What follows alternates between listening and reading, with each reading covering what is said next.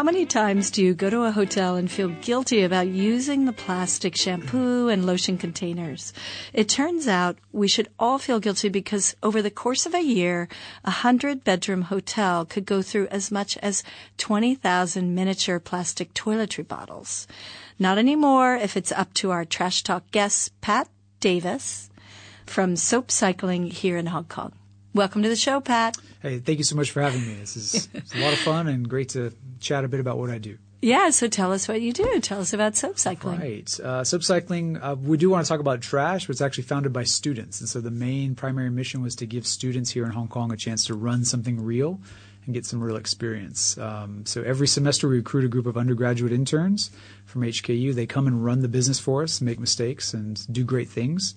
And they get graded for it. So I think in my time, I've been here for three years, I've had one hundred twenty students maybe. Wow. How do you organize them if we they're don't. all coming in and out? Yeah, we don't. That's the problem. um, but they're the lifeblood of our organization. They give us a lot of passion and energy. However, they also can be troublesome. So, yeah, it's part of a balancing act. Yeah. And so these are Hong Kong U business students or any student? Mostly business faculty, um, but also we do get a lot of exchange students. Usually it's fifty-fifty. We've got uh, eighteen students this year. I'd say ten are local, nine are, or eight are from other places. Yeah. Uh-huh. And they do all the heavy lifting. So do you just right. sit back at your desk and, you know. Yell at them? Um, no, we, uh, they do a lot of the thought work. We used to have them more operationally involved, but they, you know, they have their projects and programs and stuff. Okay, so let's dive into those projects and programs. What is Soap Cycling? Yeah. And then where do you get the soap from? I have to go all the way back to the start of the um, yeah, so soap, we all go to hotels. We all probably use the amenities there. Uh, hospitality is an incredibly wasteful business. I uh, hope it's improving. I think it is improving, but um, especially like the – I don't want to mention names, but there are some big hotels right across the street from here in Pacific Place, um, and they have very nice large bars of soap from – very fancy providers, very fancy name brand. You use it once, throw it away. It's like you don't even think about it. But um, soap is the easiest and most cost-effective way to prevent disease in the developing world. The, the biggest killer of children under five in the developing world is uh, diarrheal disease mostly, but also tuberculosis and pneumonia. And these are diseases, once you put the soap in people's hands, yeah, you can prevent ninety percent of these diseases. So, that is so interesting. Yeah. So did the idea of Soap Cycling actually start with trying to get soap to these people, or was it trying to eliminate the waste in the hospitality industry? I wouldn't say. I, again, I go back to the students. So the the big problem is students in Asia don't work until they graduate from college most of the time. Right.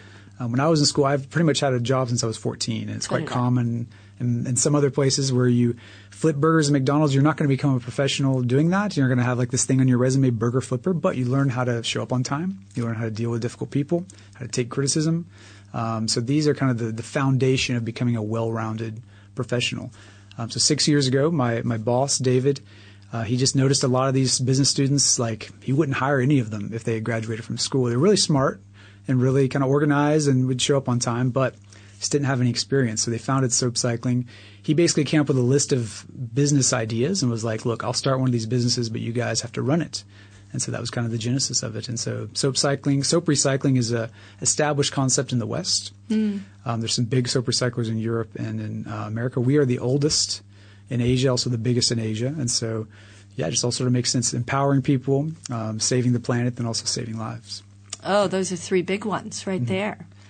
And so do you, what do you do when one of the hotels says, I have this extra soap? Or mm-hmm. do you advise the hotels, or do you just... We're moving in that direction to kind of become thought leaders. Uh, but this spring, we're actually hosting a conference, a sustainable hospitality conference, to kind of talk about some issues and kind of maybe push the hotel industry, educate them a bit on some of their practices. So hopefully they can improve. So that's kind of where we're... We've been around for six years. We've kind of fixed the operations on a level. It's, it's going quite good. So now we're kind of moved to the next step, which is thought leadership. Got it. And so, but you do, you take the soap. What mm-hmm. I think is really cool is you take the soap, the leftover soap from hospitality mm-hmm. and give it to people in need, right. either in Hong Kong or abroad. Right. Yeah. And so where does the hotel just give you the little bottles, or do they dump out the, they've got excess soap in the back? You know, how do they how do they give you that soap? Uh, it's this difference. We collect from five countries: Japan, Korea, Singapore, also mainland China. and Hong Kong. Uh, from Japan, places like that, they ship it in quarterly. So we just get it via sea freights. Um, and then in Hong Kong, we drive around and pick it up. So as I mentioned, we uh, have a work program for disadvantaged groups in our neighborhood, Kwai Chung. Uh, we hire about twenty-five elderly, homeless, uh, disabled, you know, special needs, uh, minority youth. And so, yeah, we drive around, pick it up. The, our homeless friends from Impact Hong Kong do all the heavy lifting, and then we take it back to the warehouse and, and process it. But the bottles are a different question. Yeah, that's kind of something we just started a couple years ago. Yeah. Okay. So then, because when you're driving around picking it up, are you picking up the little teeny-weeny plastic bottles that we know so well, or are mm-hmm. you getting the big, big jugs? Or the bottles. I could go into that. that. That's much more complex than the soap. You can't mix things, for instance. Ah. So we do um, we do aggregate it, agglomerate it. What's the word I'm looking for? Anyway, so we do drain them. Put it all together. Lar- drain them into larger bottles. We give them out to usually senior citizens, elderly, and housing estates, and then they have like a refill model. So they'll give us a deposit, like twenty dollars. We'll come back every month, fill it up for them, or they get their deposit back. So. Ah. I think last year we recycled about one thousand kilograms of plastic, so the empty bottles get recycled. Yeah.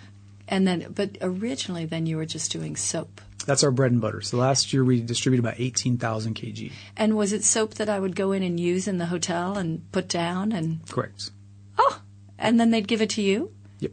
And then do you kind of clean it up a little bit, or? Right. So we have about three thousand volunteers a year come through our warehouse, um, and they do the kind of the heavy lifting of cleaning the soap, reprocessing it into new bars, things like that. What do you do? You kind of melt it down, or? Uh, so first it's cleaned, uh, just any detritus that might be on it. The soap is perfectly safe as it is, actually. There's bacteria on it. As long as you don't eat it, it can't really hurt you. Um, the diseases that happen to your skin and things are used usually by not using soap, not by using soap that's been used. Uh, for instance, maybe growing up, we all had bar soap in the house, you know, by the sink. You, your mom would use it, your dad would use it, you would use it. There's nothing, there's no way to really spread disease that way. Um, but then, yeah, we clean it up, we grind it into small pieces, and we make it into new soap bars. Yeah. I'll pass it around. And then tell us about a little bit about the kind of people that you distribute it to. Uh, so we distribute almost as much in Hong Kong as we do abroad.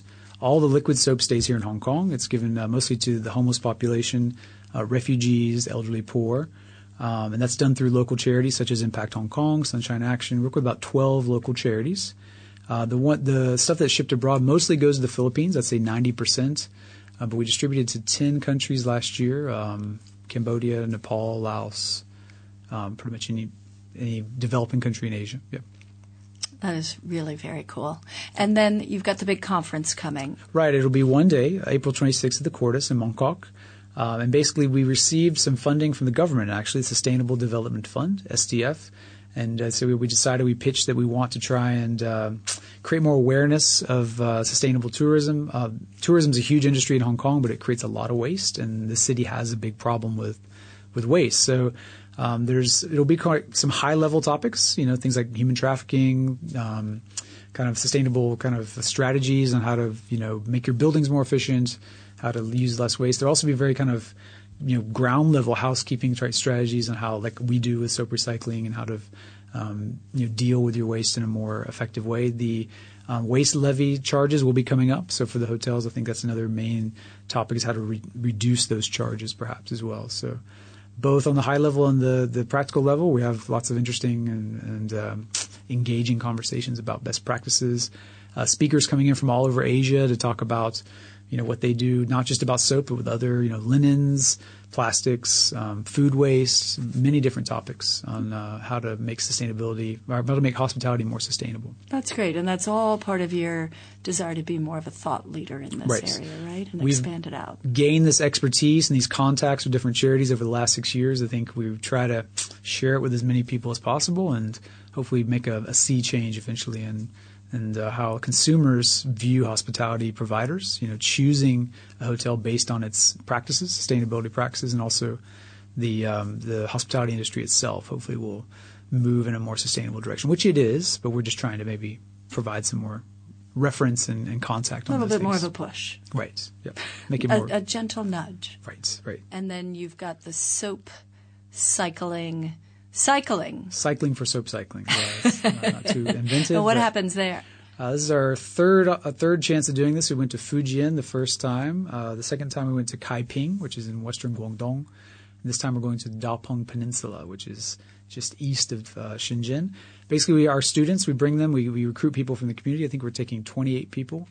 this time. And yeah, we cycle around, we uh, hand out soap. We usually go to schools or to elderly centers, interact a bit with the, the locals, and just have a good time. All right. Well, thank you very much, Pat, for joining us. And if you want to learn more about soap cycling, you can look easiest on their Facebook page. Yeah, we have Instagram, Facebook, YouTube, with all the All the things, yeah. All the things, yeah. And it's under Soap Cycling, S O A P C Y C L I N G, Soap Cycling, and you can sign up for their upcoming cycling event, which is next weekend, but there'll be another one in the fall, or you can look at their Green Hospitality Conference. Right. If you know someone who's in need of some soap, mm-hmm. uh, definitely reach out to Soap Cycling, and more important, if you know someone who's running a small hotel or short-term mm. uh, residence that is not sending their soap to Soap Cycling, please suggest it. Yeah, I would say calls to action. There, we do have public volunteer sessions. So every weekend you can sign up through Hands on Hong Kong, come to our warehouse and work for us uh, if you want to see how it works. Also, we do distribute liquid, like, you know, shampoo, bath gel to like Airbnb owners, anybody who has to buy soap for whatever reason um, and they want to just have a refill as a way to save plastic. So that is awesome. Yeah. You can find all the Trash Talk episodes on iTunes and the R T H K On The Go app, or follow us at Twitter at SustainableAsia and on Instagram at sustainable asia dot co for new episodes and trash tips. You can also visit Plastic Free Seas Hong Kong on their Facebook and Instagram pages for more trash tips.